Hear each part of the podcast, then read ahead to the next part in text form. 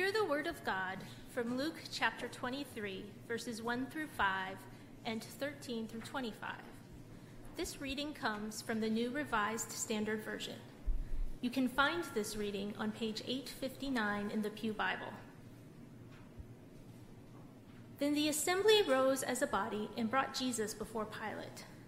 They began to accuse him, saying, We found this man perverting our nation, forbidding us to pay taxes to the emperor, and saying that he himself is the Messiah, a king. Then Pilate asked him, Are you the king of the Jews? He answered, You say so. Then Pilate said to the chief priests and the crowds, I find no basis for an accusation against this man. But they were insistent and said, He stirs up the people by teaching throughout all Judea, from Galilee, where he began, even to this place. Pilate then called together the chief priests, the leaders, and the people, and said to them, You have brought me this man as one who was perverting the people. And here I have examined him in your presence and have not found this man guilty of any of your charges against him. Neither has Herod, for he sent him back to us. Indeed, he has done nothing to deserve death. I will therefore have him flogged and release him. Then they all shouted out together, Away with this fellow! Release Barabbas for us! This was a man who had been put in prison for an insurrection that had taken place in the city and for murder. Pilate, wanting to release Jesus, addressed them again. But they kept shouting, Crucify! Crucify him! A third time he said to them, Why? What evil has he done? I have found in him no ground for the sentence of death. I will therefore have him flogged and then release him. But they kept urgently demanding with loud shouts that he should be crucified, and their voices prevailed. So Pilate gave his verdict that their demand should be granted. He released the man they asked for, the one who had been put in prison for insurrection and murder and he handed Jesus over as they wished. The word of God for the world. Thanks be to God.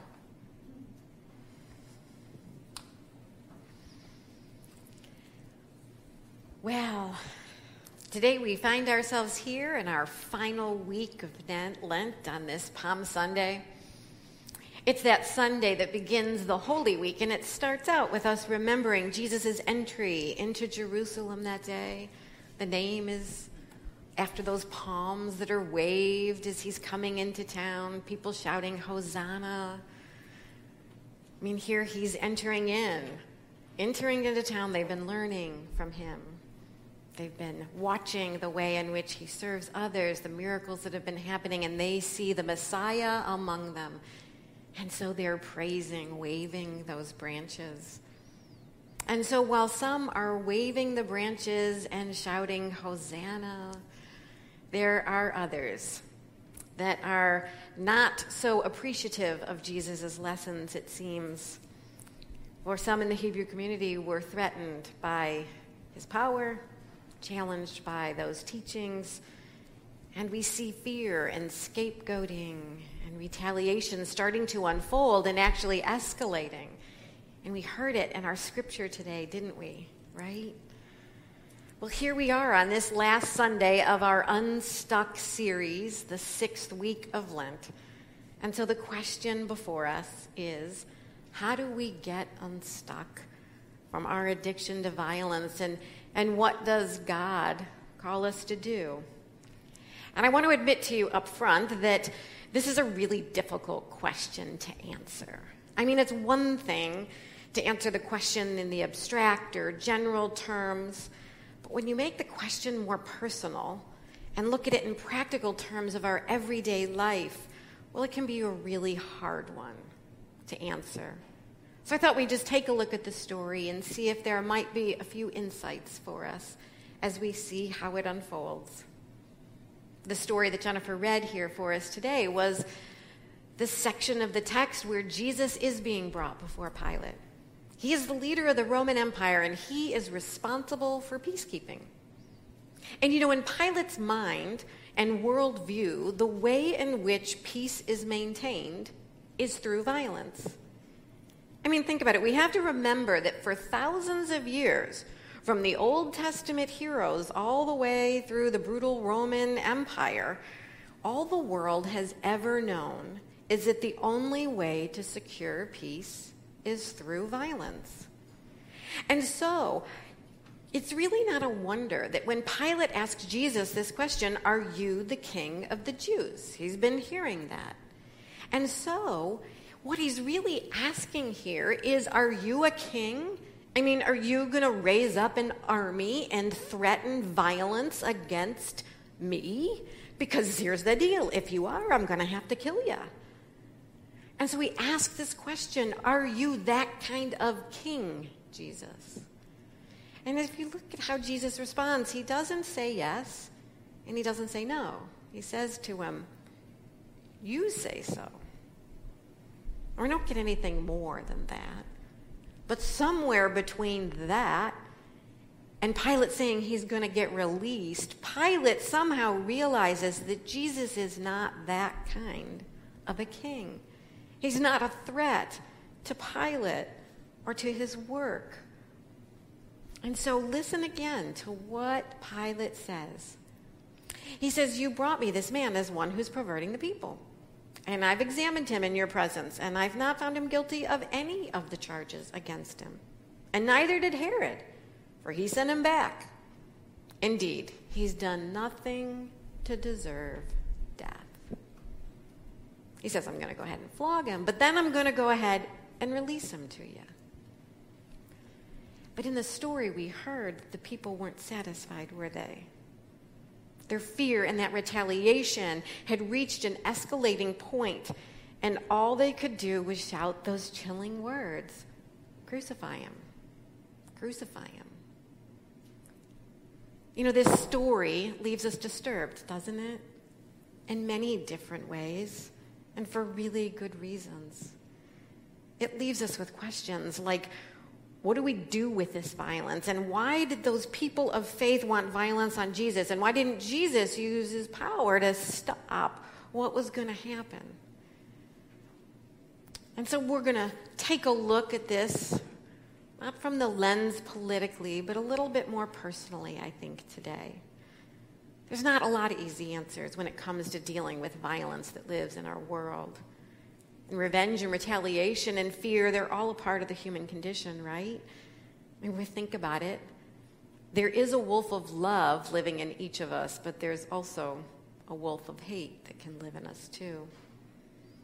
And so I thought, you know, before we get a little bit too holier than thou on those folks who were wanting to harm Jesus, I wanted to hit pause for a moment because I was watching this show on PBS recently, and it was about the kings and queens of Europe. And it had, um, you know, King Louis, and then it had Marie Antoinette on there. And Marie Antoinette had a very unique way of dealing with people when she didn't like what was going on. And so, if any of you know of her, when I say the way in which she dealt with other people whom she disagreed with and didn't like, you're going to be able to finish the sentence because it's become infamous, right? How did Marie Antoinette deal with stuff? She said, Off with your heads. There we go, right? The guillotine was Marie's choice of how you deal with things. And there you go. But you know what? Kings and queens throughout centuries have been dealing with things not going the way they liked in some pretty violent ways. We see it whether it's off with their heads, to guns, to hangings, to things too horrible to even mention. And you know, lethal injection may seem more humane, but it's still violent nonetheless. And you know, I got to thinking most of us probably aren't going out today and planning an insurrection to get somebody hanged this week, right? Matter of fact, most of us probably aren't planning to leave and like punch somebody in the nose when we go out later this afternoon. So, what do we do with this conversation about violence? I mean, revenge and retribution, they create great drama, don't they? I mean, we see it on TV, played out in movies and video games. Our culture can sometimes seem saturated with it. And truthfully, there is a part in us, if we're honest, that feels good. You know, when that person gets what's coming to them. like the bully who gets punched out from picking on all those kids, or the person who commits fraud and they're shamed in public, or, or what about the superhero? You know, the one that crushes the villain and wins. Now, I'm not talking about the good we feel when just consequences for harmful actions are enforced. Somebody commits a crime, they have to go to jail. I'm talking about that good that it feels when somebody's harmed because you know they had it coming to them.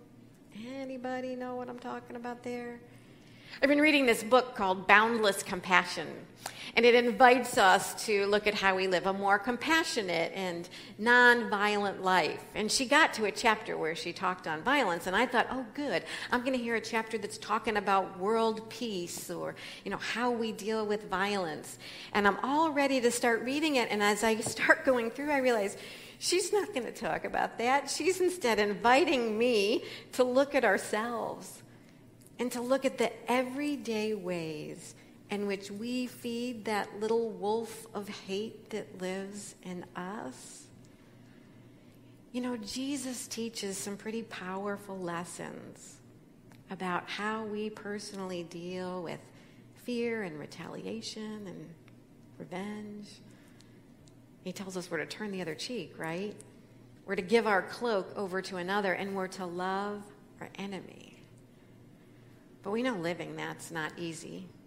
And while these lessons are true, we also know that there is a part of us that does feel good when somebody gets what's coming to them. I was watching um, the news those last couple of weeks, and for some reason I was really incensed by the the families that were like using money to get their kids into college and what was going on with all that. And I don't know why, but I just was getting, you know, really worked up over it. I mean, I could understood they wanted the best for their kids and, and they were they got lost in their lie and their deceit. And yes, they were going to suffer consequences for what happened. But here was the thing. I realized I felt really good that they were getting publicly shamed for what they did. And I was surprised, actually, how good it felt that they were getting hurt. And I went, oh, maybe that's what they do call that myth of redemptive violence. Because that myth says that somehow that violence or hatred of another will make things better, but it actually doesn't. It actually perpetuates it, right? Nadia Bolz-Weber says this. She says, maybe retaliation and holding on to anger about the harm that's done to me or to somebody else doesn't actually combat evil. Maybe it feeds it. Because in the end, if we're not careful, we can actually absorb the worst of our enemy and on some level even start becoming them. And so instead of beating myself up or pushing myself down for having these bad thoughts about a group of people and verbalizing them, by the way, to others, I realized I needed to just hit pause and say, what could I do about it? Maybe I just need to recognize when this happens. Ask God to forgive me and help me let go of any resentful thoughts I have about others. And I realized when I did this, it enabled me to start praying for other people praying for them, praying for their families, and invited me to do that anytime I find those feelings and emotions welling up. You know, I wonder if you can think of something in your life that has you hovering over that myth, what they call redemptive violence. Is there a place in your life where you're saying, crucify him, crucify her? Jesus teaches us that it is not easy about how we respond to violence in ourselves or in other people, to turn the other cheek, to love the enemy. But the good news is that God's power can bring us the capacity to seek forgiveness and not revenge. God's power can give us the will to love and to not hate. And I believe when we do that together in community with others, then I do believe that as we live that out, we can have a redeeming effect on the world. You know, Richard Rohr says this He said, God does have a way of combating evil. And it's not punishment and it's not retaliation, it's forgiveness. Forgiveness is God's way of combating evil, and like it or not, it's what we see on the cross. I mean, at Calvary, God allowed our human system of scapegoating and fear and retaliation to play its natural course out to end in the suffering of God. And then in turn, God shows us God's system, and He doesn't condemn those who put Him on the cross. What does He do instead? God proclaims what? All things are forgiven. At Calvary, we see God entering deeply into the suffering caused by human evil. And he says, This ends here. This will not continue to be transmitted. God cuts us free. God cuts the world loose from our own sin because God can't see us chained to it any longer. And then God says, I've cut you free. Now go and do likewise. Forgive as you've been forgiven, and love as you have been loved. I think it's hard to, to think of nonviolence as a pathway to peace, but Jesus does invite us into a new model, doesn't he? And so as we walk this week through the story of resurrection on Easter, May the healing and restorative work of Jesus free each of us from anything that is holding us back from living as a beloved child of God. And as we do, may we proclaim the good news of God's love that's meant for everyone. Let us pray. O oh, gracious God, for six weeks, we have been on a Lenten journey, and you have been right here with us in our discipline, in our devotion, in our weakness and our failure, in our fears and in our hopes. Bind us even closer to Christ so that we might turn our hearts and mind to all that he experienced in the crucible of this holy week, a week that was both terrible and wonderful. For as incredible as it sounds, you are the God who saves. And we can respond in no other way than to give ourselves to you in praise. For glory to God in the highest. Amen. I now invite the ushers to come forward as we share together in our tithes and offerings this morning.